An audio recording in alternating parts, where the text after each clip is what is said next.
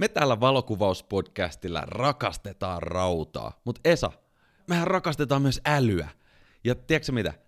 Tekoäly on sellainen yksi teknologian alue, missä nämä kaksi yhdistyy ihan mielettömän mageilla tavoilla. Ja tänään me voitaisiin vähän käsitellä erilaisia juttuja tekoälyn saralta läpi. Vai mitä? Häh? Todellakin. Nyt mennään.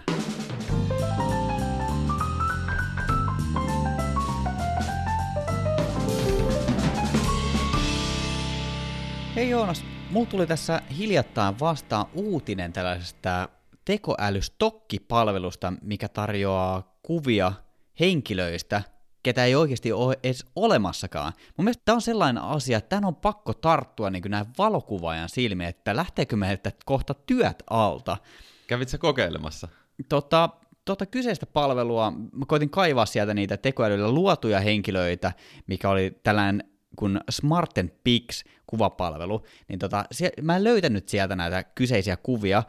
Tota, Sitten mä kävin vähän katselemassa tuolta, uh, nämä, kuvat on luonut sellainen yritys kuin Visual, eli niin kuin V-A-I, Sual, eli vähän niin kuin aika, aika hauska sanaleikki tolleen, kun AI on tekoäly. Vähän naivi sanaleikki. No joo, vähän, vähän ehkä tollaan, mutta tota, äh, heiltä olisi saanut niin kuin pressiä varten tällaisia niin kuin datapankkeja, ja mä laitoin heille sähköpostia, mutta he ei koskaan vastanneet mulle, niin tota, tämä nyt menee tälleen, että... Pitääkö mun laittaa niille postia? No va- varmaan pitäisi, että alkaa ta- tapahtumaan, mutta tota, ei hätää, näitä on vastaavan tyylisiä palveluita muitakin, mutta tota, lähdetään miettimään tätä aihetta, että onko tämä niinku tekoälyhomma, onko tämä valokuvauksen saralla, onko tämä uhka vai mahdollisuus? Joo, se mitä tekoälyllä tavallisesti tarkoitetaan on koneen kyky käyttää perinteisesti meidän ihmisten älyyn liitettyjä taitoja,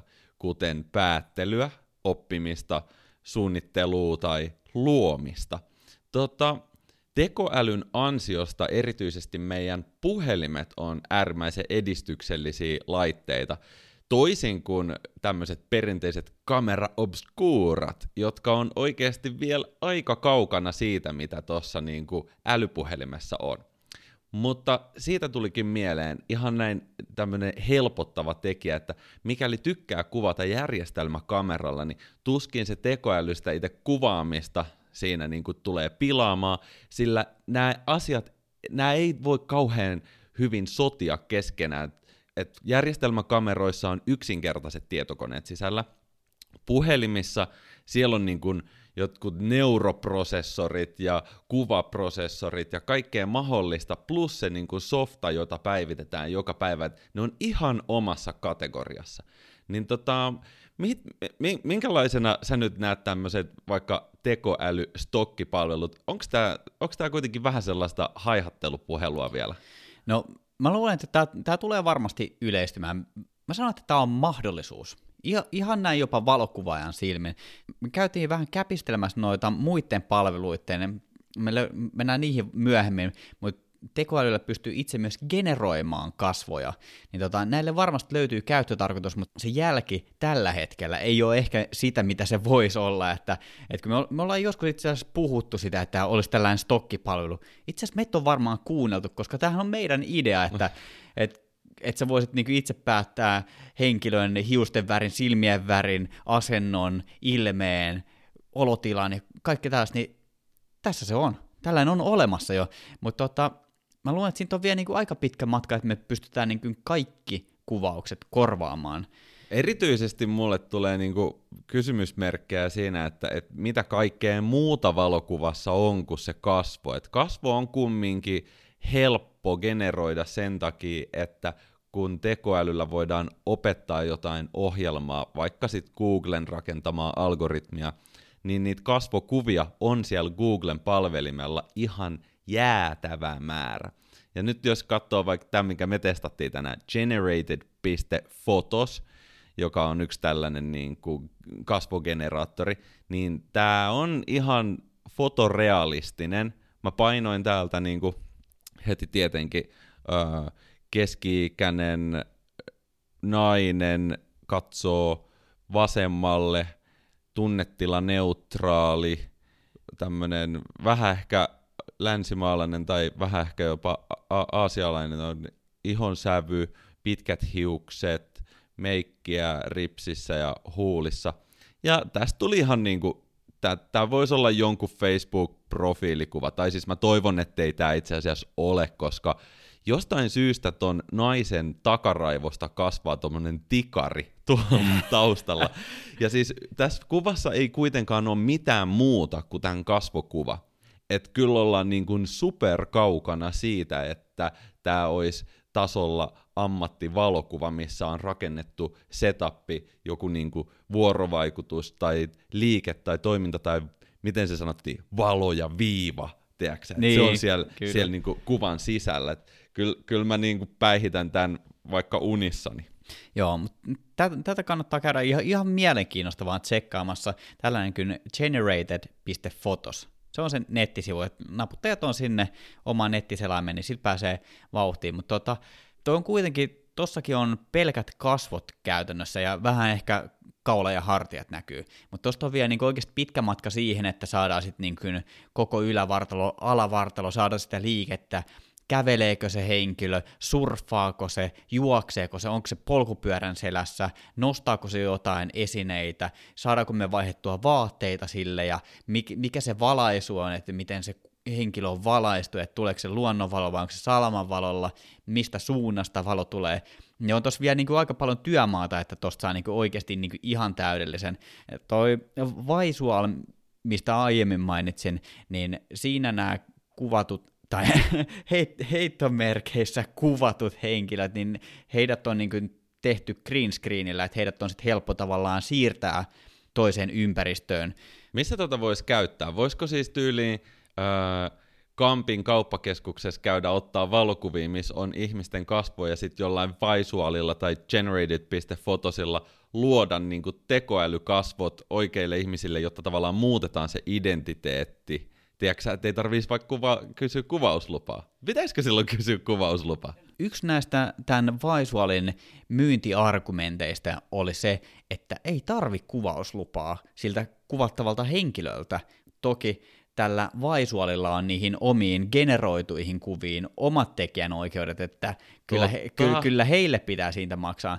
Mutta käytännössä tämä toimii niin, että heillä on iso tietokanta, missä on henkilökuvia, miehiä ja naisia ja kaikkia siltä väliltä, lapsia, vanhuksia, eri ihonvärejä, eri silmien värejä, eri ilmeitä, vähän eri kulmia, ja sitten siellä on algoritmi laskee sieltä, että määritetään nyt, että halutaan siniset silmät ja vaikka ruskeat hiukset, niin sitten sieltä hokkus pokkus nappia painamalla tulee kuva.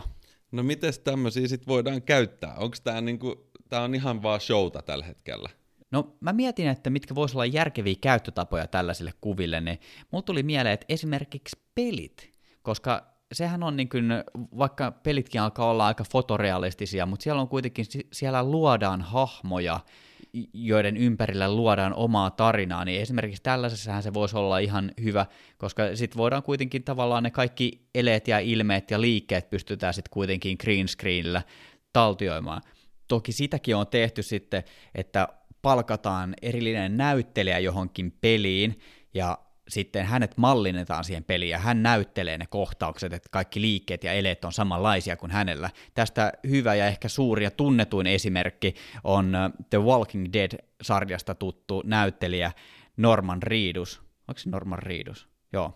Joka palkattiin tällaiseen peliin kuin Death Stranding, että hän antoi omat kasvonsa siihen, hän kävi mä näin jonkun tässä behind the scenes video, missä hän kävi kuvattavana, oli sellainen huone, mikä oli täynnä järkkäreitä, että niitä oli niinku oikeasti satoja järkkäreitä, että oli niinku ripoteltu ympäri sitä huonetta ja otettiin sellaisia 360 kuvia hänestä, ja sitten hän teki kaiken näköisiä juttuja siinä, ja sitten sit hänet käytännössä mallinnettiin kameroilla, ja sitten jo, jollain monsteritietokoneella laskettiin siinä sitten saa mallinnettu versio, ja nyt jos sä haluat olla kuin Norman Reedus, niin sä voit ostaa Dead Stranding-pelin ja seikkailla siellä maailmassa ihan muina normanneina.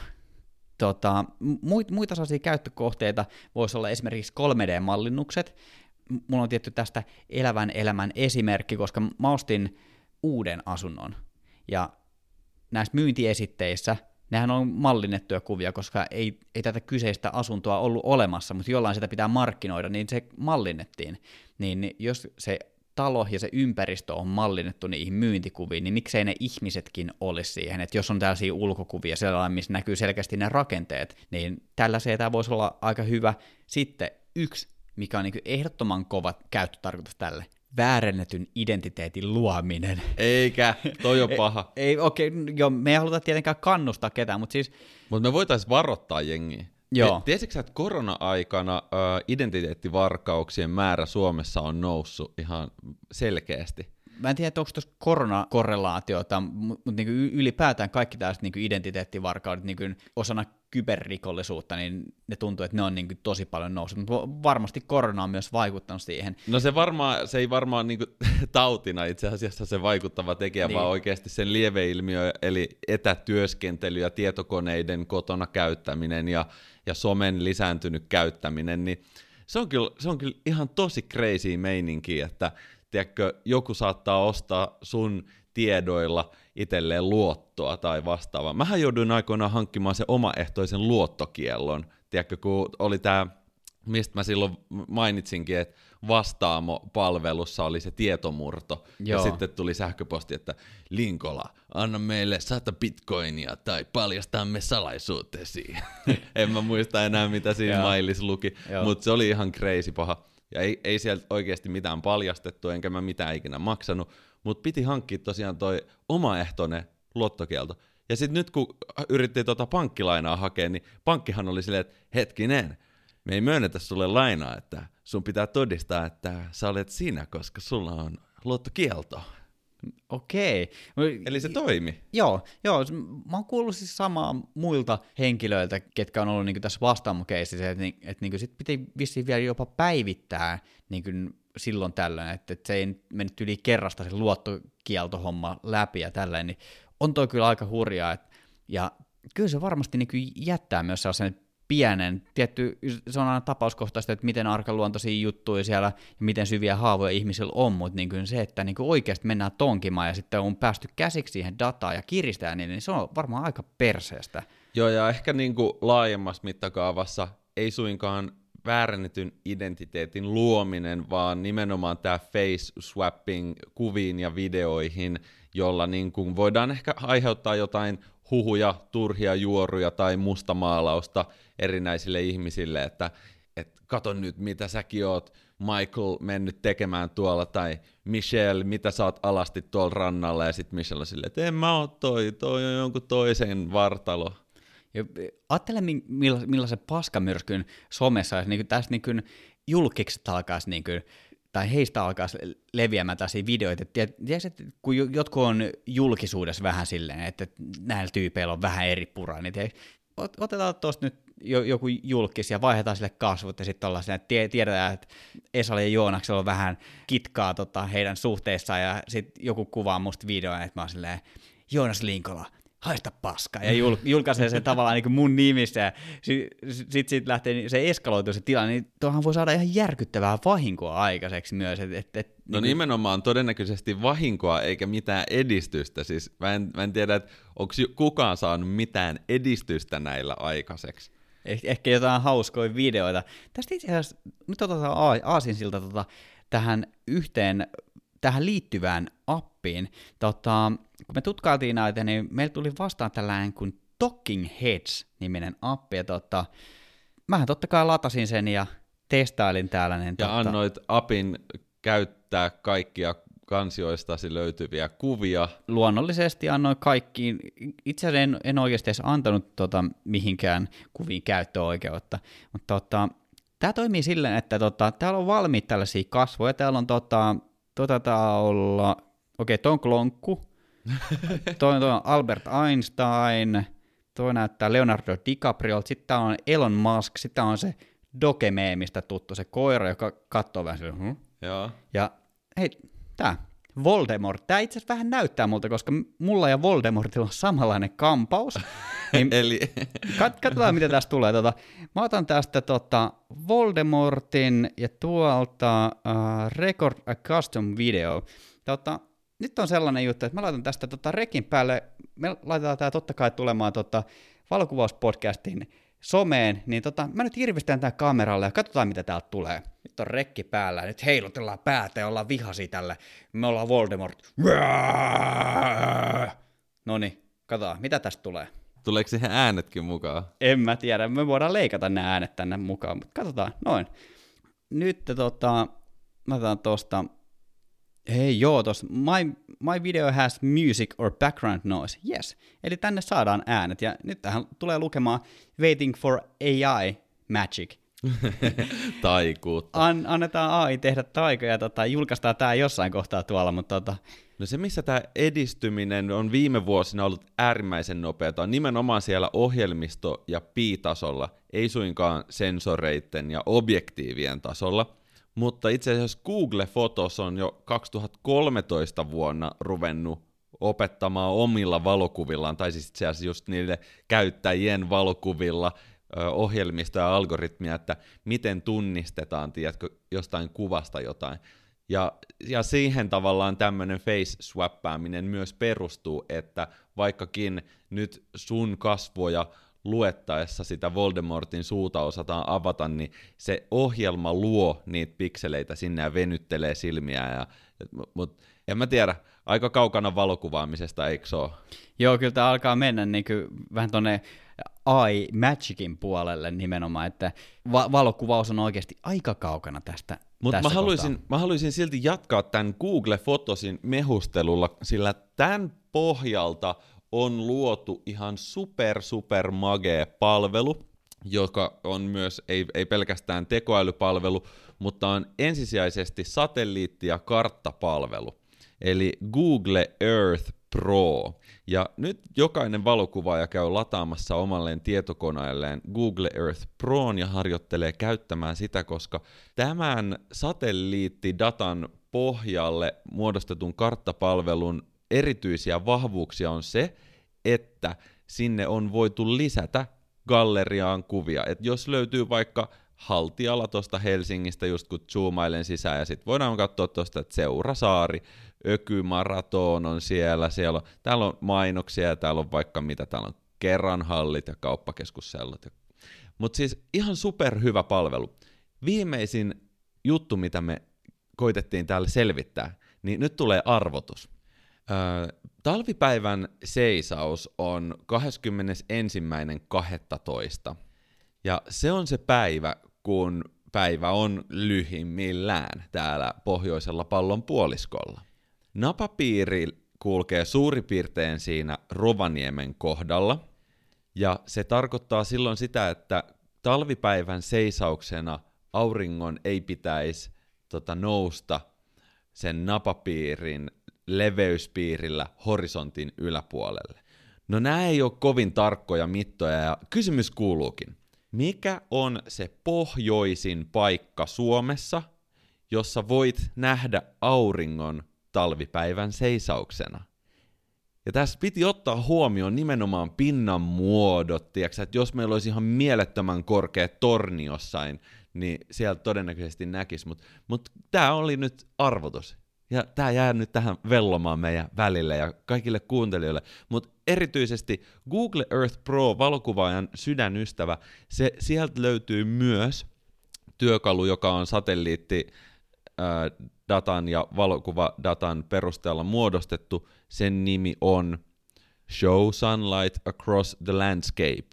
Use the time slider to set the time of the day. Eli täällä voi kytkeä niin kuin auringon radan päälle.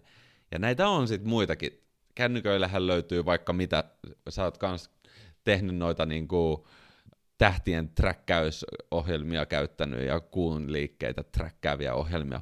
Kyllä, esimerkiksi se Skyguide ja Stellarium, niin nämä on ehkä No se ei, se ei ehkä tuohon auringon seuraamiseen niin, koska okei, siinä näkyy se horisontti, mutta ja siinä pystyy käyttämään kyllä kepsiä hyödyksi, mutta se ei ehkä ota huomioon maastonmuotoja tai miten korkealla me ollaan merenpinnasta, Joo. ellei siinä ole joku, joku tosi tarkka.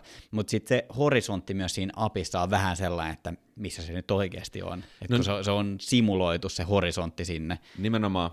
Ja siis nyt on se niin kuin mun kritiikki tätä koko tekoälyhöpötystä vastaan, että siis vaikka vuonna 2013 Google on ruvennut rakentaa semmoista metadataa kaikkien kuvien päälle, eli että jos siinä on kissa, niin siihen kirjoitetaan metadata kissa, ja jos se on Esan kissa, niin siihen tulee Esan kissa, jos se on Esan harmaa vanha kissa, joka on tippumaisillaan kattokruunusta lattialle, niin kaikkea tuommoista kirjoitetaan siihen metadataan, halus käyttää tai ei. Google tekee tämän teidän puolesta, ja sen ideana olisi nimenomaan se, että sä pystyisit hakemaan jotain. No, vaikka kaikkea pystyy googlettamaan, niin tätä mun arvotusta ei pystynyt googlettamaan. Eli miss, mikä on pohjoisin paikka Suomessa, jossa voit nähdä auringon talvipäivän seisauksena. Sille ei löydy vastausta Googlesta, ja sille ei myöskään löydy kuvallisia vastauksia. Esimerkiksi jos kirjoitat, että talvipäivän seisaus pyhätunturin huippu, niin siis sulle ei vaan, sä et löydä sieltä sitä relevanttia kuvaa, joka todistaisi, että missä sä voit nähdä auringon. Vaikka niitä kuvia on otettu oikeasti. Ja siitähän tämä koko show lähti. Itse asiassa loppujen lopuksi me päädyttiin tekemään tämä todistus. Ensimmäiset niin kuin, hypoteesit tehtiin, mä voin kohta kertoa miten, ja sitten lopuksi me todistettiin Instagramista etsimällä tietyistä paikoista talvipäivän seisauksena otettuja kuvia, joissa näkyi aurinko. Ja mä voin kertoa, että vaikka Rovaniemi on napapiirillä, ja siellä pitäisi olla niin kuin kaamos silloin talvipäivän seisauksena, että, että se aurinko ei nouse, aika pohjoiseen saa mennä oikeasti ja silti näkee talvipäivän seisauksena auringon, kunhan menee korkealle. Näkyykö se aurinko vai onko se niinku se auringon valo, mikä kaijasti, vai, vai ihan se, aurinko. se ihan oikeasti se niinku auringon ihan oikeasti pal- aurinko. pallo näkyy Kyllä, Okei. en huijaa. Ja No. oli ihan sikamagee projekti. Nyt te jatketaan vähän vielä, mutustellaan tätä mukavaa arvoitusta. Eli jos seisot meren rannalla silloin talvipäivän seisauksena ja sulle ei ole edessä mitään näköesteitä, sä oot semmonen kahden metrin mittainen mies tai nais tai oletettu, tai sit sä seisot siinä semmoisen pienen pallin päällä, että sun silmät on noin kahden metrin korkeudella, niin silloin horisontti on kuinka kaukana. Oho. Se on suurin piirtein 5,1 kilometriä. Otetaan tämmöinen pikku pyöristys, että puhutaan viidestä kilometristä. Eli kahden metrin korkeudelta voit nähdä viiden kilometrin päähän horisontin, mutta se on siellä meren pinnalla. Ja se ongelmahan on nyt siinä, että jos sä edes seisot Rovaniemen keskustorilla, jos siellä on sellainen, niin sä oot oikeasti jossain 70 metrin korkeudella merenpinnasta. Eli koko tämä homma niin kosahtaa siihen. Ja sitten sit ongelmaksi tulee myös se, että ö, vaikka sadan metrin päässä on 20 metriä korkea pystymetsä, että tavallaan niitä obstaakkeleita tulee kyllä aina ole siinä sun ja horisontin välissä. Jep. Et sä näe mi- mistään kohtaa Rovaniemeä, paitsi jostain tunturin laelta No nimenomaan. sinne viiteen kilometriä asti. Ja tästähän se sitten arvoittelu lähti, että mikä niistä tuntureista, ja me poissuljettiin nyt tuntureiden päällä olevat tämmöiset teleoperaattoreiden rakentamat mastot, koska, koska niihin ei ole kovin helppo päästä todistamaan mitään. Joo, se, on, se, se, on, se olisi huijausta ehdottomasti. No jos kaksi metriä vastaa semmoista viittä kilometriä näkyvyyttä, niin kerrottiin se sitten kymmenellä, niin se ei ole enää, se ei ole 50 kilometriä. Ja se johtuu nyt pallon muodosta. 20 metriä korkeutta, niin sä näet suurin piirtein 16 kilometrin päähän. Eli tavallaan se, se ei ole lineaarinen se näkyvyyden ö, kasvu siinä, vaan itse asiassa se hidastuu. Ja sen takia ei auta, vaikka olisi niin kuin Mount Everesti pystytetty tonne pohjoisnavalle, niin ei se näy se, se aurinko, ei se talvipäivän seisauksena, se ei sieltä muuten näy. Tämä matematiikka on aina yhtä hauskaa, mutta sitten mentiin sinne Google-palveluun, sinne Earth Prohon, ja me ruvettiin tarkastelemaan täällä tämmöisellä tota, mittarilla, sen nimi on ruler, eli, eli mittari, Vi- viivotin. viivotin, Joo. ja sillä piirrettiin aina. Sitten me katsottiin vaikka, että ö, levitunturin korkeus, ja sitten laskettiin, että kuinka pitkälle nähdään horisonttiin levitunturin huipulta, ja sitten piirrettiin tällä tota, viivottimella sinne Googlen karttapalveluun näitä eri viivoja suurin piirtein pohjoisesta suoraan etelään päin, ja tarkoituksena niin kuin päästä sen viivan avulla sen napapiirin rajan yli, jotta tavallaan nähdään sen rajan yli, minkä pohjoispuolella aurinkoa ei pitäisi näkyä. Mm. Ihan super mielenkiintoista. Ja sitten me näitä mittailtiin, ja haluatko veikata, että mikä, mikä tunturi oli pohjoisin? Ja nyt, nyt voi olla, että mä oon vielä väärässä, koska siis saattaa olla, että joku vielä parantaa mun tuloksen, mutta veikkaa sä. En, en osaa kyllä sanoa. En, en, en veikkaa. Kerro, mikä sun veikkaus on. Mun veikkaus alun perin oli itse asiassa aika, aika hakoteillä. Mä löysin tuolta lähellä Karikasniemeä yhden tunturiin, joka oli tosi korkea, ja mä jotenkin niin kuin laskin alun perin ihan väärin, koska mä laskin päässä tätä niin kuin horisontin etäisyyttä ja, ja korkeutta, että miten se vaikuttaa siihen. Mä päässä laskenta virheen takia menin aika monta sataa kilometriä väärin. Mutta sitten kun mä rupesin äh, hahmottelemaan näitä tähän Google Earth Proon palveluun, niin sieltä nopeasti selvisi, että muun muassa luostotunturilta näkyy. Ja luostotunturi on nyt kuitenkin, katsotaan tosta. No on se nyt jo aika kaukana. Luostolta Rovaniemellä tai Rovaniemeltä Luostolle, sinnehän on yli 100 kilsaa varmaan matkaa. Katsotaan, Google Maps pelastaa tota, 117 kilsaa. Luostolta oli napapiirille semmoinen 70 kilometriä linnuntietä. Luoston korkeus oli 514 metriä, joka tekee mahdolliseksi nähdä niinkin pitkälle kuin 81 kilometriä. Ja tämä olisi nyt siinä merenpinnan tasolla, joten tällaisella niin kuin hahmottelulla lähdettiin etenemään. Ja sitten loppujen lopuksi päädyttiin siihen, että ylläksellä olisi niin kuin mahdollista nähdä talvipäivän seisauksena aurinko. Okei. Ja ylläs on ihan sikakaukana Rovaniemestä, eli napapiiristä. Se on tota, vähän yli 100 kilometriä auto, Joo. autoteitä pitkin. Joo, linnun tietäkin siis on oikeasti niin kuin semmoinen 120 kilometriä tonne napapiirille tästä niin kuin arvioiden. Ei nyt mitään kovin tarkkoja tietoja, että voi, voi pikku, heit, pikku heittoa voi aina olla tässä. No niin, ja ei muuta kuin sitten haastetta pystyy valokuvaajille, että ettikääpäs paikka, mikä on pohjoisempana kuin Yllästunturin huippu, josta näkee talvipäivän seisauksena auringon. Ja sitten mennään ensi talvipäivän seisauksena ottamaan se kuva. Haaste on heitetty, tarttukaa siihen. Päihittäkää Joonas. tota, toinen, mikä tuli aika vahvasti mieleen tuosta tekoälystä ja tota, Googlesta, niin Google Street View. Joo. Aivan S-palvelu, jos haluaa käydä tutkailemassa eri, eri paikkoja, että mi- miltä siellä oikeasti näyttää.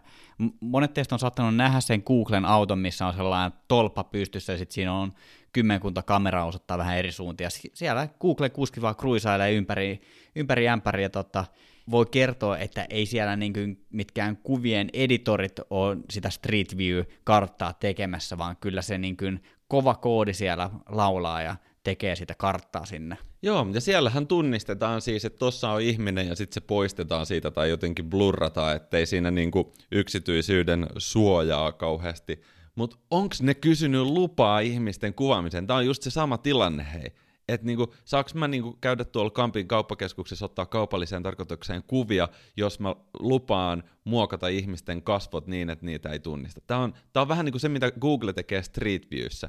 Että muokkaa esimerkiksi autoja, no okei, ne ei ole ihmisiä, mutta poistetaanko siellä ihmiset? Mun mielestä siellä nykyään jopa poistetaan niitä. Se voi olla, että että ne saattaa, saattaa lä- lähteä tuota kokonaan pois sieltä, mutta jossain kohtaahan oli tämä, että, että ne kasvot nimenomaan vaan blurrattiin. Ja tota, tässähän oli sel- sellainen hauska juttu, että tuossa Helsingin rautatieasemalla on nämä kivimiehet, mitkä on siinä, ne pallot kädessä seisoo siinä aseman päädyssä, niin heidän kasvot myös oli blurrattu, koska heidät oli tunnistettu ihmisiksi, vaikka ne olisi sellaisia jättiläisen kokoisia, mutta ihmisen piirteet, niin siellä algoritmi on ollut sitä mieltä, että blurrataan nämäkin nyt tästä sitten. Joo, tota kutsutaan itse asiassa ohjatuksi oppimiseksi, missä niin kuin algoritmi oppii, että mikä on kasvo ja mikä ei. Se prosessi sisältää tota, tämmöisen niin verkon harjoittamisen ihan miljoonilla ja miljoonilla kuvilla, joista se voi etsiä näitä visuaalisia vihjeitä ihan pikselitasolla, ja ajan myötä se algoritmi tunnistaa esimerkiksi, no sanotaan vaikka panda, sillähän on nämä mustat laikut, niin ensihän se panda menee sekaisin, sanotaan vaikka lehmän kanssa, koska lehmälläkin on mustia laikkuja. Mutta sitten kun on syötetty sille tarpeeksi monta miljoonaa kuvaa erilaisista pandoista erilaisissa asennoissa, niin sitten se ymmärtää, että aa niin totta, toi on panda eikä lehmä. Mutta ilmeisesti tämä Googlen Street View, nämä meidän kivimiehet oli vielä aika sellaisia oikeita fotorealistisia ihmisiä, että ne, ne nyt kärsi tästä sensuurista. Kyllä, he, he, he otti siitä osuman. Tota, mulla on yksi tällainen miete vielä tähän jaksoon liittyen. Tota, toi tämän jakson alussa mainittu Visual, niin heidän toimitusjohtaja on sanonut näin. Photography that is generated by algorithms are the future of stock industry. He estimates that within the next 5 to 10 years, 95% of all images will be AI generated media. Eli seuraavan 5-10 vuoden aikana 95 prossaa kaikesta mediasta on tekoälyn tekemää. Joo, mä voin ehkä uskoa sen jollain tasolla. Esimerkiksi siis määrällisesti en epäile ollenkaan, koska eihän se vaadi mitään muuta kuin prosessoria. Siinä kun sulla yö jyllää joku kunnon niin kuin Nvidia, niin kyllä se on saanut tahkottua aika monta tuhatta kuvaa. Mutta onko ne laadullisella tasolla kuitenkaan sinne päinkään. Kyllä mä ymmärrän ja uskon sen, että stokkikuvissa olevien ihmishenkilöiden kasvoja halutaan vaikka muuttaa, jotta tavallaan erottaudutaan. Jos sä oot ostanut esimerkiksi äh, johonkin egyptiläisen startupin nettisivuille niin kuin henkilöstökuvia stokista, niin voi olla sille uskottavuuden kannalta parempaa, että sä oot AIin avulla vaihtanut ne paikallisen näköisiksi kasvoiksi, ettei ne näytä suomalaisilta tai jenkkikasvoilta. Tai en mä tiedä, esimerkiksi tällaisissa tilanteissa.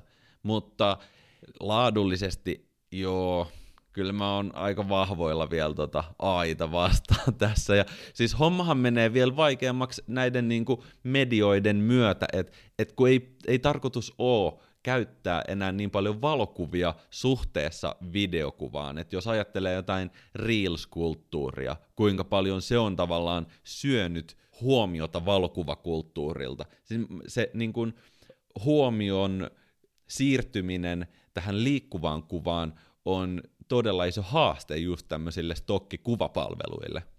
Joo, mä heitän tähän vielä, tota, vielä pikku täkynä sellaisen, että sä oot kattonut varmaan jonkun tällaisen supersankarileffa, joku tällainen Mar- Marvelisetti. On... Game of Thrones? Siinä oli monta sankaria. No, mutta tä- tällainen jenkki supersankari. Ei, no joo joo, no, ihan, o, ihan hu- joo, joo. Oot, oot kattonut? Joo joo joo. Okei, okay. niin tota, mietitään tällainen niin joku Avengers-leffa esimerkiksi, niin kuinka paljon siinä on kuvattu studiossa, missä on green screen, ja se on niin kaikki taustasta alkaen, kaiken maailman laserpyssyt ja räjähdykset, kaikki on generoituja, mutta onko ne niin kuin generoitu silleen, että joku designer on tehnyt vaikka jonkun räjähdyksen, vai onko nämä CGI-efektitkin, alkaako ne mennä siihen, että tavallaan syötetään vaikka sellaista räjähdysdataa, että tässä on käsikranaatti, tässä on polttopullo, tässä on tällainen räjähdys, tässä on kaasutynnyri ja mitä ikinä, niin tavallaan tuleeko tässä niin kuin AIin kehittämiä efektejä, joilla tehdään elokuvia kokonaan, ja jos mietitään, että tuossa äh, tämän Visualin toimarin statementissa oli, puhuttiin AIn generoimasta mediasta, että ei välttämättä siitä valokuvasta, mutta niin kuin nämä leffat itsessään, eihän niissä ole enää muuta aitoa kuin, niin kuin ne näyttelijät. Kaik, kaikki muu pystytään tekemään sit sillä tietokoneella siellä taustalla, niin tavallaan missä kohtaa ylittyy vaikka leffan tekemisessä tämä 95 prossaa. Hmm. Voi olla, että tietysti genressä on mennyt jo. Niin, no toki animaatioleffat on sitten ihan erikseen, ne, ne on sataprosenttisesti tehty, ei välttämättä tekoälyllä, mutta niin kuin animoitu, joka ei ole sitten tavallaan todellista. Alkaisiko tässä olla niin puhuttu päät pyörällä tekoälystä ja niiden uhkista ja mahdollisuuksista? No yhden mä haluaisin nostaa tota, sellainen teknologia, joka on tällä hetkellä jo älypuhelimissa, mutta jota ei käytetä tota, kameroissa. Ja se on LIDAR. Tiedät sä? Ootko kuullut tästä? Joo, mä, mä, joo, mä tiedän ainakin niin kuin mun iPhone, jos mä otan yökuvan, niin se skannaa sitä ympäristöä ja se auttaa kameraa sitten hahmottamaan sen, että se tavallaan niin kuin ottaa laaserilla sen kuvan. Joo, myös. eli Light Detection and Ranging, ja tosiaan siinä nimenomaan käytetään laseria laskemaan tismalleen tarkkoja etäisyyksiä ja syvyyksiä. Tota, se hyöty siinä on se, että se lidar on päällä koko ajan. Eli tavallaan sul ei mene koskaan aikaa sen kuvan ottamisen aikana siihen, että et, tota, puhelin rupeisi laskemaan, että no mihin nyt pitäisi tarkentaa. Että kyllä se lidari on siinä, niin kuin, sitä voidaan pitää päällä koko ajan, tai sitten se on pois päällä, tai sitten se on päällä vain silloin, kun kamera on suunnattu johonkin kohteeseen. Mutta siis semmoisen mä haluaisin myös järjestelmäkameroihin, koska se on uskomattoman siistiä, että kamera pystyy ennakoimaan kuvaustilanteita. Ja tavallaan tällä hetkellä se niin kuin continuous focus, tai mikä se nyt on, follow continuous mode, missä niin kuin ha- toi linssi hakee kyllä automaattisesti näitä fokuspisteitä, se on jotain sinne päin, mutta se on hidas. Se on, se on tavallaan silti niin hidas, että se on ehkä jopa sinemaattisen hidas tällä hetkellä. Se toimii ihan hyvin joskus, useimmiten ei. Mm. Mutta tuosta tuli mieleen myös nyt tähän tekoälyteemaan vielä. Mieti, jos tuolla lidarilla saisi silleen, että se skannaa sen kaiken maaston ja etäisyydet, puut, autot, ihmiset, mitä siinä on. Ja sitten sulla olisi tavallaan sellainen template, että sit sä pystyt niitä AI-generoitui naamoja heittelee sinne, sä pystyt valitsemaan, että, että se tunnistaa, että tässä on puu, sit sä voit valita, että onko tämä koivu vai mänty, sit se muuttaa ne oksat tietynlaisiksi, että onko se lehdet vai havut, onko syksy, talvi, kevät, minkä kokoiset ne lehdet on, jos on lehtipuu, Täl, tällaisia juttuja.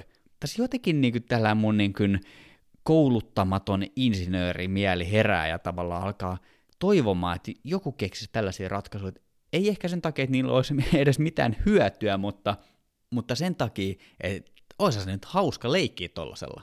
Ja, ja varmasti joku keksii oikeasti jotain hyötykäyttöäkin tollasille työvälineille, jos sellaisia olisi.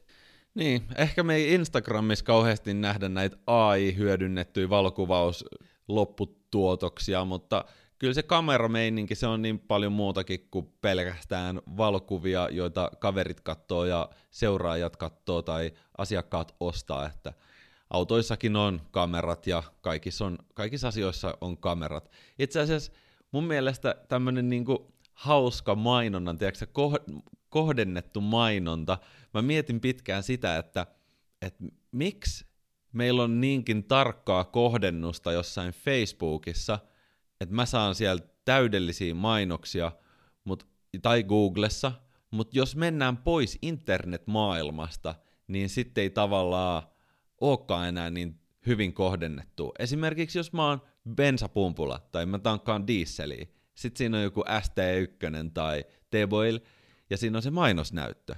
Niin sehän on aivan tuulesta temmattu se mainos siinä. Jos siinä olisi kamera, joka tunnistaa se, että hei, se on Joonas Linkolla tankilla. Nyt pitää näyttää sille jotain mehukkaita kameratarjouksia. Mm, aivan. Tuossa on idea. Eikö tuohon ole joku teknologia olemassakin, että niin kuin...